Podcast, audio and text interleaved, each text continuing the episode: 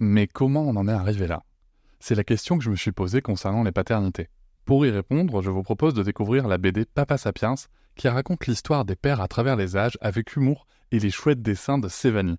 Elle va paraître le 6 juin prochain. Vous pouvez la précommander dès maintenant et avoir un cadeau idéal pour la fête des pères. Alors rendez-vous dans votre librairie préférée ou dans les liens en description de l'épisode ou sur mes réseaux sociaux. Quelqu'un qui a dit que je peux pas jouer aux poupées et après j'ai pleuré. Bienvenue sur Papatriarcat, le podcast qui réfléchit à la parentalité au XXIe siècle pour l'affranchir du modèle patriarcal. Dans cet épisode, je reçois Aurélie. Elle est la mère d'une précédente invitée qui s'appelle San et qui nous a raconté son quotidien en instruction en famille, l'IEF. Nous allons évoquer différents sujets comme le choix de l'instruction en famille, le quotidien, comment est-ce que cela s'organise, comment est-ce que les enfants, comme les parents, peuvent vivre ce choix. Nous allons nous parler aussi de passion, de partage de passion, à travers notamment le cosplay et le jeu. Je vous invite à découvrir l'univers d'Aurélie et sa famille sur les profils Instagram at @funandmix et le site internet du même nom. Je vais commencer par la laisser se présenter et je vous souhaite une très bonne écoute. Donc, je m'appelle Aurélie, euh, j'ai 41 ans, si je me souviens bien, voilà. Euh, non, mais ça change tous les ans, c'est relou. Et, euh, ben, je suis mariée et euh, j'ai trois enfants. Donc, un petit garçon qui a 6 ans, qui s'appelle Lex, une petite fille qui a 8 ans, qui s'appelle Vega, et une plus grande qui a 12 ans et qui s'appelle San. D'accord. Voilà. Et on vit euh, à Paris. Et vous vivez à Paris, d'accord. Et comment ça se passe au niveau de l'organisation euh, C'est euh, toi tu travailles ou pas? Ton mari travaille ou pas? Alors, bah moi j'ai toujours travaillé, même quand je n'étais pas rémunérée. Maintenant je commence à l'être un peu parce que j'ai j'ai lancé mon auto-entreprise de photographe. Euh, mais bon, c'est vraiment tout récent et puis ça, ça démarre pas très vite euh, à cause des, des Avec le. Covid Voilà, c'est ça, comme tu peux imaginer. Euh, mais euh, en fait, euh, j'ai été assistante maternelle au tout début quand ma grande était vraiment très très petite. Euh, après, bon, c'est devenu un peu compliqué parce que j'ai eu un deuxième puis un troisième. Et puis, ben, disons que mon mari a toujours eu, lui, un, un boulot à l'extérieur et rémunéré. Mais moi, pas toujours. Voilà. D'accord. J'aime beaucoup le fait que tu précises que tu as un travail à l'intérieur non rémunéré. C'est Ouais. c'est- c'est un, c'est un, c'est magnifique. Une belle précision qui, qui fait chaud au cœur dans, dans, dans ce podcast et j'espère qu'un jour ce sera une autre réalité dans notre société. Et comment vous en êtes venu à l'instruction en famille? Euh, et ben c'est alors en fait je quand euh, j'ai eu ma première euh, mon premier enfant donc ma grande euh, j'allais j'avais pas j'étais pas du tout proche de ma mère et j'avais pas vraiment de, de femme dans ma famille avec qui j'étais proche. Et puis j'avais pas de copine qui avait des enfants donc euh, j'étais un peu euh, un peu toute seule et j'avais des fois besoin euh, de conseils d'être rassurée et j'allais essayer de chercher des idées, des conseils sur des forums. Donc avec mon mec, on appelait ça les forums roses. Parce que non, en fait, je sais pas pourquoi ils, mettent toujours tout un thème rose autour, parce que j'imagine qu'ils doivent estimer que c'est pour les nanas, donc il faut que ça soit rose. Mais je t'avoue que j'ai complètement oublié comment ça s'appelait. Et puis un jour, complètement par hasard, euh, il y avait euh, une maman qui disait, qui racontait que euh, sa fille n'allait pas à l'école. Et alors là, vraiment, j'étais un peu tombée de haut parce que mes parents m'avaient toujours dit que c'était obligé, qu'il fallait y aller, que c'était obligatoire. et du coup, je- moi, je pensais aussi que c'était obligatoire, comme encore beaucoup de gens le croient. Euh, et du coup, ma, ma petite, elle avait euh, huit mois à l'époque. Et euh, ben voilà, je me suis dit, euh, ouais, mais c'est génial. euh, moi, personnellement, j'ai détesté l'école. Donc, mon mari, lui, a adoré ça. Il- enfin, voilà, il aimait bien ça. L'école, c'était une expérience qu'il trouvait chouette. Donc, bah, il a fallu qu'on en parle. Et puis, donc je pense qu'il s'est laissé convaincre assez facilement. En fait, il, il, a réfléchi un peu. Il a dit, ok, pourquoi pas. Si t'as envie de t'en occuper. Euh. Ok, donc voilà, c'est comme ça qu'on y est venu. C'était vraiment euh, par hasard. Hein. On n'avait pas réfléchi avant et, et on n'a rien lu en plus. Et vraiment, on s'est jeté là-dedans en se disant, bah, on verra bien. Et puis, et donc ça se passe quoi Parce que là, pour l'instant, personne va à l'école. Non, non, non, aucun n'est jamais allé à l'école. Et personne n'a eu envie d'y aller Non. Euh, si, alors ma grande, à un moment, parce que elle voyait euh, des dessins animés euh, où ça avait l'air d'être, tu vois, ils, passaient leur temps à s'amuser toute la journée, à faire des pique-niques et tout. Elle voyait des, trucs un peu idéalisés et du coup, elle a été curieuse. mais en fait, bon, elle nous a pas demandé de l'inscrire parce que nous, en, tant que parents, on a toujours dit si vous avez envie d'y aller, ben on vous inscrit. C'est pas un choix qu'on fait euh, pour vous et puis c'est pas discutable. Hein. Euh, elle, a, pris des cours par correspondance, par exemple, pendant une année, euh, parce qu'elle avait envie de jouer, à avoir une maîtresse, à avoir des devoirs et tout ça. Donc elle a, tenté l'expérience. Mais il y en a aucun vraiment qui, qui nous a dit bon inscris-moi, moi j'ai envie d'aller à l'école. Et comment vous organisez au niveau du foyer? Parce que la la question qui se pose souvent, c'est, euh, enfin moi souvent les parents me disent soit je vais pas avoir le temps, euh, soit on n'a pas les moyens, euh, soit soit c'est pas possible, ou soit mais ou soit ou soit tout simplement on se sent pas aussi. Parce que mmh. souvent les, les gens voient différentes formes d'instruction en famille, hein, puisque donc on a on a du homeschooling et du unschooling, ça c'est les deux courants principaux. Donc homeschooling euh, faire l'école à la maison littéralement. Les académies peuvent même envoyer des programmes. Je le précise pas pour toi, hein, mais c'est pour les auditeurs ici. Oui. Euh, et le unschooling, donc, qui est euh, euh, plus vraiment sur de l'apprentissage autonome. Et souvent, les, les, parents se sentent pas de le faire. Et puis, il y a la question financière. Voilà, comment ça s'organise par chez vous aussi? Parce que il y a aussi les, euh, les inspections. Donc, comment est-ce que tout ça, ça s'organise? Ouais, La question est super large. Il y en a plein en même temps.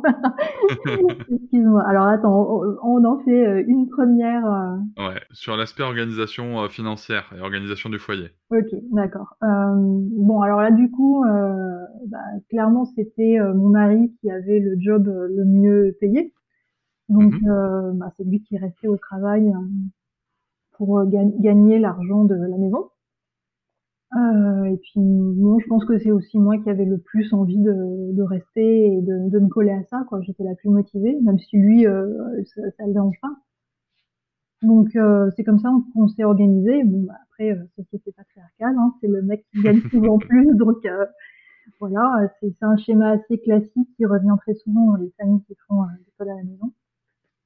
Euh, après, ben financièrement, ouais, ça c'est clairement quelque chose que je je déplore, c'est que ben il faut avoir le, enfin c'est un privilège encore de faire l'école à la maison. Euh, il faut que, il faut déjà qu'il puisse y avoir deux parents, bien souvent, il mmh en avoir un qui, qui va travailler. Après, il y a des mamans, euh, je connais des mamans solo qui, qui se débrouillent, qui ont un ou deux enfants, qui font l'école à la maison et euh, il y en a une, le prof euh, de CNED, c'est le cours par correspondance. Et euh, il y en a une autre qui fait plein de petits boulots comme ça en freelance. Donc je pense que c'est possible. En plus, ça doit vraiment être difficile et puis ça doit être très stressant. Ah ouais. Voilà. mais voilà, bon, je sais que c'est pas impossible, mais ouais, clairement, c'est pas pour la sécurité financière. Donc voilà, nous, on a la chance de pouvoir s'organiser comme ça. Et alors pour le coup, homeschooling, unschooling? Euh, chez... Alors au début ça a été homeschooling parce que j'avais besoin de prendre confiance en moi. D'accord. Euh, pendant, je dirais, les deux premières années. Et puis ensuite, euh, ouais, depuis c'est homeschooling totalement. Donc ça veut dire qu'on n'a pas de, on n'a pas de programme. Euh, on est obligé quand même. L'éducation nationale au niveau des inspections nous oblige à connaître, tu vois, les, les, paliers, les programmes, les attendus de fin de cycle. Donc on est obligé de garder un œil là-dessus, euh, de montrer à l'inspecteur aussi qu'on qu sait, qu'on sait ce que notre enfant sait euh, par rapport au programme, qu'on sait ce qu'il ne sait pas et tout. C'est important pour eux. Euh, mais voilà, nous on n'a pas de programme et puis on fait, on fait selon ce que les gamins ont envie de faire. Euh, on s'organise, par exemple, moi je, je suis, je, je, me vois comme une accompagnante, tu vois, parce que souvent, euh, on peut dire, euh, bon, bah, c'est toi la maîtresse à la maison, mais j'ai pas vraiment l'impression de faire ça, en fait. Vraiment, je suis une accompagnante. Tu vois, comme quand tu accompagnes ton enfant qui apprend à marcher, t'es là pour faire attention à ce qu'il se cogne pas, qu'il n'y ait pas des choses dangereuses et tout ça. Bah là, c'est un peu pareil, quoi. T'es là pour proposer, pour aider, pour guider. J'écoute beaucoup quand quand il y a un intérêt comme ça qui, se manifeste ben je, je suis à l'écoute, je me, je, je me dis ah tiens euh, ça, euh, ça, ça peut valoir peut-être le coup de creuser, donc euh, je vais proposer à l'enfant de, de dire tiens par exemple les minéraux ça t'intéresse, je vois que tu trouves ça chouette, donc est-ce que ça te dit qu'on aille visiter un musée, est-ce que ça te dit qu'on aille dans une boutique de minéraux, est-ce que ça te dit qu'on fasse un labook, qu'on fasse des recherches ensemble, qu'on regarde des documentaires. Et la plupart du temps, ça marche en fait, mais il, peut arriver aussi que ça marche pas et qu'ils disent oh, non, bah, tu vois, on laisse tomber. Tu as un compte Instagram qui s'appelle euh, Fun and Mix. Ouais, c'est ça. Euh, que je mettrai dans le descriptif. Quand tu parles de, de il s'intéresse à quelque chose, on va l'aider à s'intéresser, on va l'accompagner sur le sujet. Mm. Euh, moi, en fait, j'ai découvert euh, ton compte par ma compagne qui, euh, qui te suit depuis pas mal de temps maintenant. Et euh, je me rappelle une vidéo de ta plus grande, San, où elle avait fait un espèce, alors j'ai oublié le nom, c'est un espèce de livre d'exposé sur la Lune, je crois. C'est un labbook. Un labbook? Ouais. Ok. Et elle a fait ça, elle avait 10, 11 ans, je crois, c'est ça Ou 10 ans? Ouais, elle devait avoir 10 ans à peu près, ouais. Et je me rappelle que moi, je m'étais dit, oh, c'est bluffant, quoi. C'est vraiment bluffant parce que euh, il y avait euh, déjà un sujet qui avait été hyper poussé, je trouve une création de contenu qui était euh, bah, hyper créative, euh, hyper bien remplie, une présentation du contenu qui était ouf. Donc je vous invite tous et toutes à aller voir la vidéo. Et, euh, je sais qu'il faut pas comparer les enfants, mais, mais, en parallèle, si tu veux, je voyais des enfants de son âge dans, dans, dans, mon, dans mon entourage qui sont à l'école et, euh, et où en fait c'est pas du tout les mêmes euh, sujets quand ils font des exposés parce qu'en fait j'ai comparé, enfin j'ai mis ça en relation avec un exposé si tu veux et c'est pas du tout pareil. Déjà un parce que je pense qu'ils choisissent pas les sujets et puis il y a une liberté de création qui est ouf quoi derrière. Ça se passe comme ça pour chaque sujet. Je, crois que Noëlla, enfin Noëlla, donc ma compagne s'appelle Noëlla. Euh, je crois que ma compagne m'a parlé aussi d'une histoire sur les minéraux où elle avait vu des vidéos d'un niveau très élevé. Ouais. Oui, oui, effectivement. en fait, San, elle a, elle a ce fonctionnement. En fait, elle s'intéresse à un truc, un, un sujet, et puis elle va le creuser vraiment jusqu'à épuisement. Puis elle va, elle va travailler dessus. Des fois, elle va aller chercher des trucs euh, super pointus parce que elle a jamais, euh, elle n'a jamais euh, pris l'habitude d'être mise dans un niveau. En fait, elle ne, elle n'a jamais entendu, bah ça, tu le verras l'année prochaine. Ça, c'est pas, c'est pas ton niveau encore. Et du coup, euh, des fois, elle, euh, je sais pas si tu vois ce que c'est euh, les MOOC. Ouais. Voilà. Et ben des fois, elle a suivi, euh, bah, justement pour les minéraux, elle a suivi le MOOC de l'école des mines, par exemple. Du coup, bah, c'est pas du tout de son âge. Normalement, c'est pour les adultes, mais c'est quand même abordable pour un enfant de 10 ans qui a envie en fait, qui est motivé, et ouais. puis qui a que ça à faire aussi, parce que disons-le, en fait, les les enfants qui vont à l'école, euh, ils sont déjà super occupés et quand ils rentrent, bah, ils ont juste envie de faire des loisirs, quoi. Tu vois, ils sont pas. C'est normal qu'ils aient pas envie de, de travailler. Il y a des devoirs à faire, donc euh, ça, elle a vraiment que ça à faire en fait. Euh, il n'y a pas de, hormis les activités auxquelles elle va, et puis bon là il y a des horaires forcément qu'il faut respecter. Mais en dehors de ça, elle fait vraiment, euh, si elle a envie, ça lui est arrivé par exemple euh, de faire que de l'espagnol pendant six mois et de pas de faire, euh, de pas faire de français, pas faire d'anglais, rien du tout d'autre vraiment. Bah, c'est son fonctionnement. Elle a besoin vraiment de d'épuiser. Et donc elle parle espagnol. ben disons que elle, a, elle a, je pense qu'elle a un meilleur niveau que moi, par exemple. tu vois, qui est passé le bac d'espagnol il y a longtemps maintenant, mais ouais, clairement, elle, elle est meilleure que moi. Mais bon, ça l'intéressait aussi, tu vois. Elle a pas choisi ça par dépit parce que, euh, voilà, il fallait, il fallait le faire. Ça, ça rejoint beaucoup ce qu'on se dit avec, avec mon invité dans l'épisode 1 euh, de la saison. C'est moi qui parle beaucoup de l'enthousiasme comme moteur, comme moteur premier, l'enthousiasme et le jeu. Mm. Et, euh, et moi, ce que j'ai, ce qui m'a frappé dans cette vidéo où j'ai vu San présenter son, son labbook, c'était toujours cet enthousiasme, cet enthousiasme de partager, mais pas de partager, tu vois, dans un sens, euh, regardez ce que j'ai fait, euh, je veux de la, la reconnaissance, tu vois. Mm. Juste vraiment dans l'enthousiasme de partager la connaissance, de partager le support, de partager, tu vois. Et, euh, et, et je trouve ça, j'ai trouvé ça magnifique. Et, euh, et, je trouve ça magnifique de se dire que ça permet de s'approprier totalement le sujet. Et, et je trouve aussi mani ça magnifique quand tu parles de ta fille en disant San, elle est un peu comme ça. C'est-à-dire que moi, ce que j'entends, c'est je, je, laisse sa nature s'exprimer et on voit ce que ça donne. Ouais, bah c'est oui, oui, c'est ça, effectivement. Et, d'ailleurs, je vois bien, ils sont tous différents, tous les trois.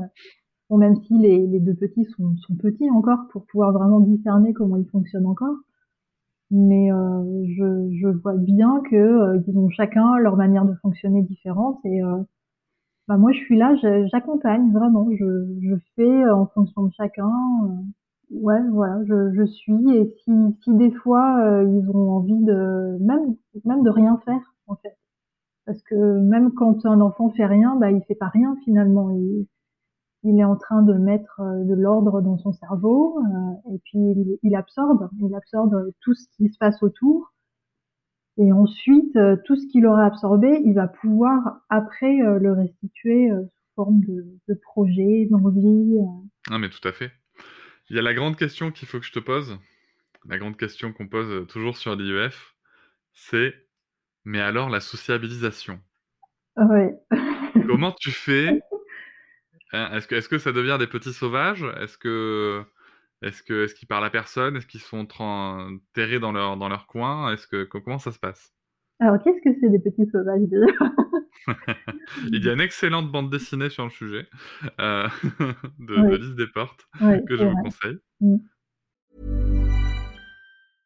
I'm Sandra, and I'm just the professional your small business was looking for. But you didn't hire me because you didn't use LinkedIn jobs. LinkedIn has professionals you can't find anywhere else, including those who aren't actively looking for a new job but might be open to the perfect role, like me.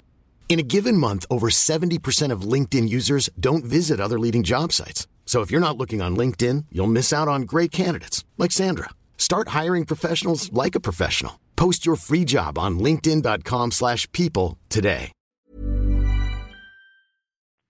Bah moi je trouve ça je, je trouve ça bien d'être sauvage.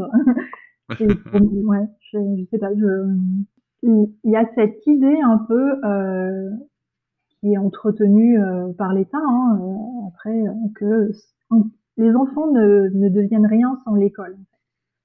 Euh, que il y a que là qu'ils peuvent apprendre, il y a que là qu'ils peuvent socialiser et c'est vrai qu'ils peuvent le faire là, tout à fait, tu vois. Et, d'ailleurs, il y a beaucoup d'enfants qui, ont besoin de ça. Mais euh, je pense que c'est pas du tout la seule solution. Et euh, socialisation, c'est pas pareil que la, la, collectivité. On n'a pas besoin d'être en groupe à la, à la crèche ou à l'école ou en entreprise. Il y a plein de gens, après, d'adultes qui travaillent tout seuls euh, chez eux, qui, qui, rencontrent les clients ponctuellement et ils sont pas pour autant euh, en manque de socialisation. Je pense euh, que c'est en fonction de la nature euh, des gens déjà et voilà. Non, la socialisation, effectivement, c'est la question qui revient tout le temps, qui, fatigue, qui fatigue mort. Hein, tu tu t'en douteras à force parce que ben, je ne sais pas comment on a pu euh, en arriver à, à croire que vraiment c'était la seule solution. Parce que en plus, moi, j'ai de ce que je peux observer euh, assez régulièrement, c'est que bah, des enfants qui vont euh, à l'école, ben, quand euh, mes enfants vont vers eux, par exemple, eh ben, ils répondent pas, ils font demi-tour. Je pense que c'est juste une question de nature. Quoi. Il y a des enfants qui ont envie de jouer tout seuls, il y a des enfants qui ont envie de jouer en groupe. Hein. Donc tes enfants vont vers les autres enfants alors? Ah ouais, carrément. Ouais. Ah ouais, les ah, ah ouais. ouf, tu me rassures. ah ouais, oh là là. Ah ouais, ouais, non, ils adorent. Ah, ouais, mais c'est bon alors. Ah. Il n'y a pas besoin d'aller à l'école pour ça. Alors non, mais c'est très intéressant ce que tu dis sur, sur l'école qui, qui forme. Euh... Moi maintenant, si j'en suis à me dire que, que l'école euh, est là pour, pour transformer les enfants en adultes alors que la vie est là pour euh, permettre aux, aux enfants de, de, juste de grandir. Et, euh, mmh. et, donc ce sont deux, deux, deux, deux visions un peu différentes, hein clairement. Mais, euh, mais, voilà, mais bon, mais chouette. Donc c'est bon alors, ils, ils parlent à des gens, ils sont, euh, ils, ils, se- ils leur sautent pas dessus, et leur- griffant le visage, tout va bien. Non, non, non, euh, non seulement euh, ils savent, ils savent compter, mais en plus ils savent, ils savent parler aux gens, ils savent se présenter. Alors tu parles justement de ils savent compter. Il y a cette grande question que souvent les gens posent en IEF, c'est mais alors attends, il sait compter, il sait lire, il sait écrire? Ouais, bah, bah, entre autres, hein, il y, a- il y en a d'autres, hein, des grandes questions comme ça que je, que je peux te citer. Il y Mais a- vas-y. ah bah, ah, en général, ce que j'ai beaucoup aussi, c'est euh, ah bon, mais vous avez le droit de faire ça? Voilà. Euh, ouais. Non, bah pour le, oui, oui, ça, ils savent compter, ils savent, euh, ils savent lire, ils savent écrire, et, et en plus, là, tu vois, mon, mon petit dernier est en train d'apprendre à lire en ce moment, et il fait ça avec son papa. Euh, le soir, euh, à partir de 20h30, ils vont se mettre au lit, et il a fait exactement euh, pareil pour euh, pour sa sa grande sœur de 8 ans maintenant. Pour la grande, c'est moi qui l'ai fait. Voilà. Mais ouais, les deux, les deux plus petits, c'est lui qui a, qui a appris à lire tous les soirs, en fait. Il- on a un livre de lecture. Et puis, euh, il, il apprend d'abord les lettres, ensuite les premières syllabes les plus faciles, ensuite euh, les, les syllabes les plus complexes. Et puis, euh, ouais, petit à petit, en quelques mois, bah, ils apprennent à lire comme ça euh, au lit, le soir. Juste comme ça, une lecture le soir, quoi. Voilà, c'est ça. Et puis bon, ça prend une demi-heure, hein, euh, grand maximum. Ouais. Voilà. Ouais, et, et vraiment en faisant pas grand-chose, hein, tu vois, quand, quand moi je pense comment euh, personnellement j'ai appris à lire au CP, euh, on, on faisait lire plein de textes et tout, et, et puis finalement ça a été, crois que ça a été un peu galère pour moi d'apprendre à lire et écrire. C'est- Je pense que c'était pas le moment en fait. Ouais. J'étais pas encore prête. Donc euh, ouais, voilà. Non, mais c'est super intéressant. Ça rejoint beaucoup les autres témoignages que, euh, que je peux avoir et, et- et des choses que, que j'ai pu voir aussi dans des documentaires. Il y a un documentaire que j'aime beaucoup qui s'appelle Être et devenir euh, sur le sujet, euh, qui, qui est très chouette hein, et, euh, et justement qui lève un peu ces tabous. Et, euh, et c'est super intéressant. Il y a une particularité quand même euh, dans votre, euh, dans votre famille. Et c'est quelque chose que je souhaite évoquer, euh, si tu le veux bien, parce que, euh, parce que je trouve ça magnifique. C'est que euh, vous aimez les jeux Ouais, et vous aimez le cosplay. ouais. Alors, est-ce que tu peux déjà, pour celles et ceux qui nous écoutent, nous dire ce que c'est le cosplay? Ok, alors le cosplay, c'est un terme anglophone, euh, c'est la contraction de costume et play, euh, le, le fait de jouer un rôle, en fait, de jouer la comédie. D'accord. Euh, donc voilà. C'est en fait le cosplayer, donc la personne qui cosplay, euh, elle va soit acheter, soit fabriquer elle-même un costume, le plus souvent d'un personnage qui existe déjà. Donc euh, Batman par exemple, ça parlera à peu près à tout le monde, ça je pense. Et euh, du coup voilà, soit tu achètes ton costume, soit tu le fabriques toi-même amoureusement. Et ensuite, eh ben, tu vas te transformer vraiment, tu le portes, euh, puis tu vas te mettre dans la peau du personnage. Et en général, les cosplayers, ils aiment aller dans des conventions de pop culture et aller à la rencontre du public, discuter, jouer le rôle, prendre la pause. C'est- c'est- c'est tout un jeu. Et donc ça, c'est quelque chose que toi, tu, tu aimes particulièrement? Euh, oui, mais j'y suis venue tard en fait euh, pour euh, pour ma grande qui, qui s'est mis à aimer ça et, et qui, qui m'a dit tiens est-ce que tu pourrais m'acheter euh, un, un costume? Et, et je me suis dit euh, wow c'est vachement cher. Donc euh, je me suis dit ben je vais essayer de le faire moi-même et puis voilà c'est venu comme ça et du coup ben elle m'a dit ah mais oui mais moi je me déguise mais toi non alors moi je m'en suis fait un aussi et puis maintenant tout le monde se costume dans la famille. Et vous le faites drôlement bien, dis donc, parce que euh, j'invite tout le monde à aller, euh, aller voir le, compte Instagram et le site euh, at Fun Mix. Il y a, quand même euh, des, photos qui sont magnifiques. Enfin, moi, je sais que je partage et je like régulièrement tes, tes, publications sur le sujet parce que c'est quand même. Enfin, bon, on va pas se mentir, ceux qui me suivent le savent. euh, moi, je suis, je suis geek dans l'âme, donc forcément, quand je vois des costumes comme ça, ça, ça me parle. Et, euh, ce que je trouve magnifique, c'est déjà, un, tu vois, je connais, je savais pas que ça venait de, de San au départ. Euh, Je, pensais que c'était toi qui était, euh, qui transmettait une, passion, tu vois. Euh, en fait, moi, je suis, euh, je suis rôliste depuis très longtemps, Ah. depuis plus de 20 ans maintenant. Et du, coup, j'ai toujours, on a toujours fait beaucoup de jeux de rôle dans la famille. en général, c'est même moi la maîtresse de jeu. je, vais, faire une toute petite aparté.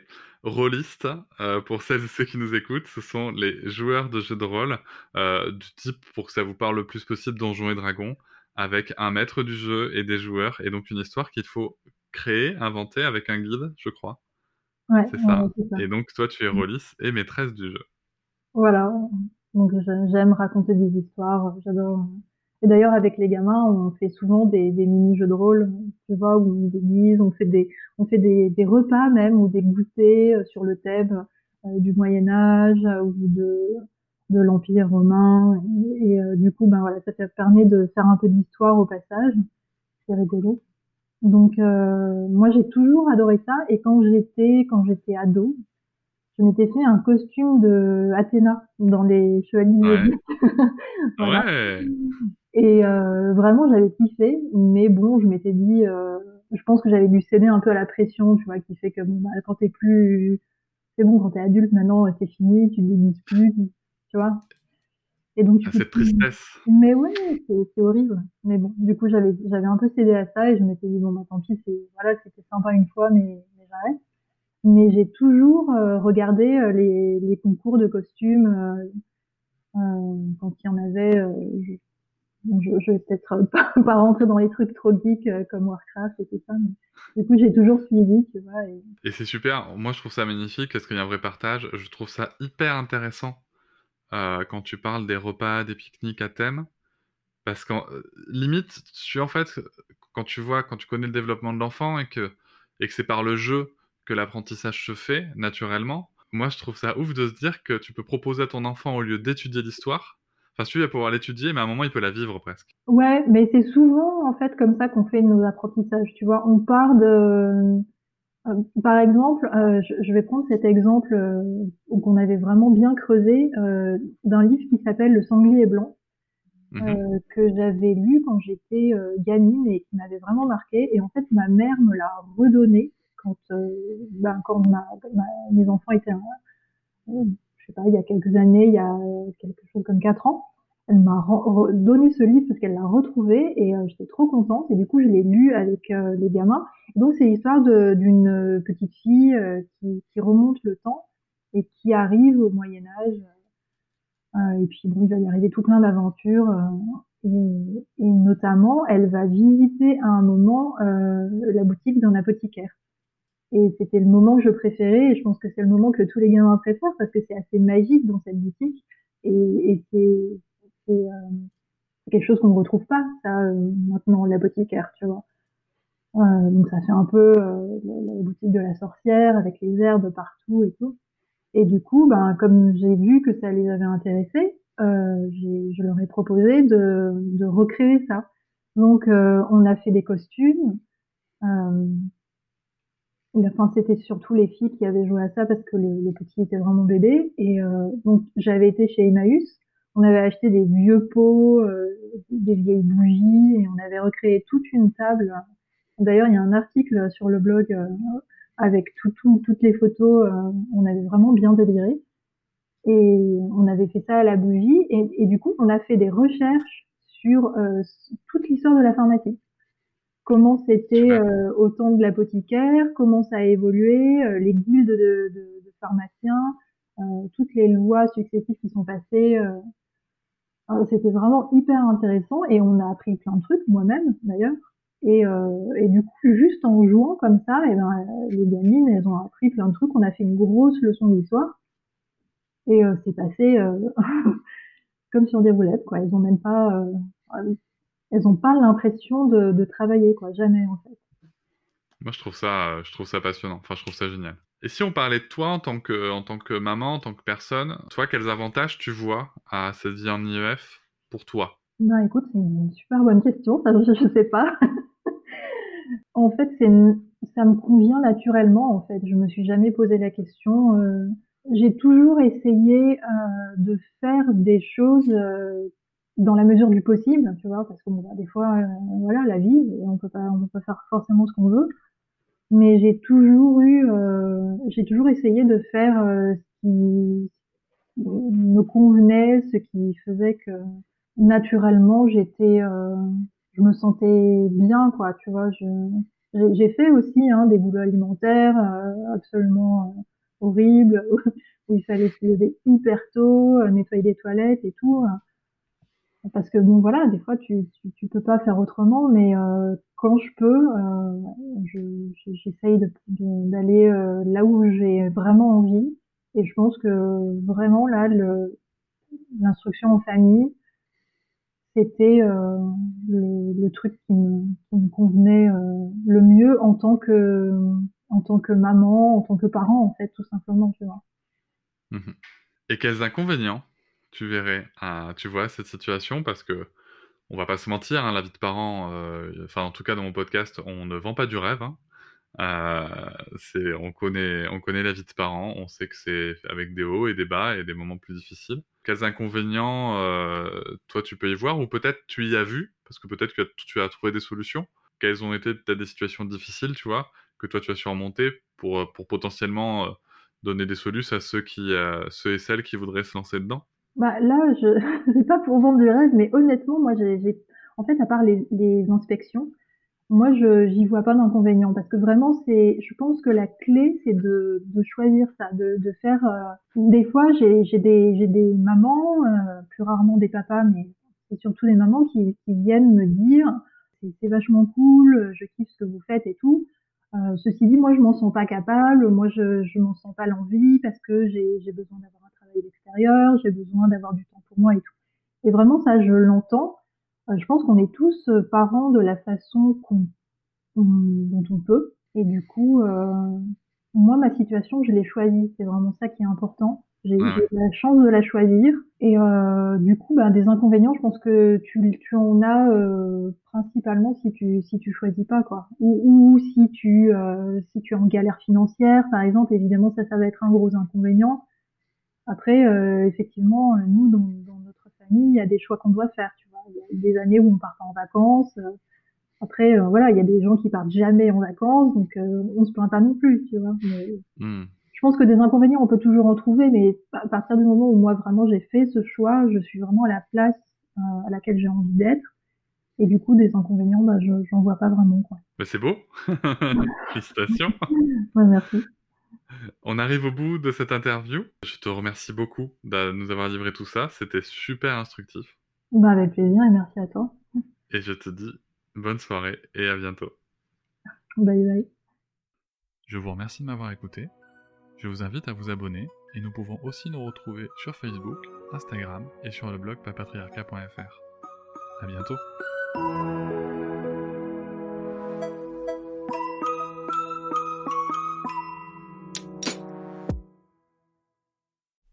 Hop, c'est encore moins. Si tu veux soutenir le podcast, tu peux aussi t'abonner à Papatriarca Plus et découvrir chaque semaine un épisode bonus en plus des 60 déjà disponibles.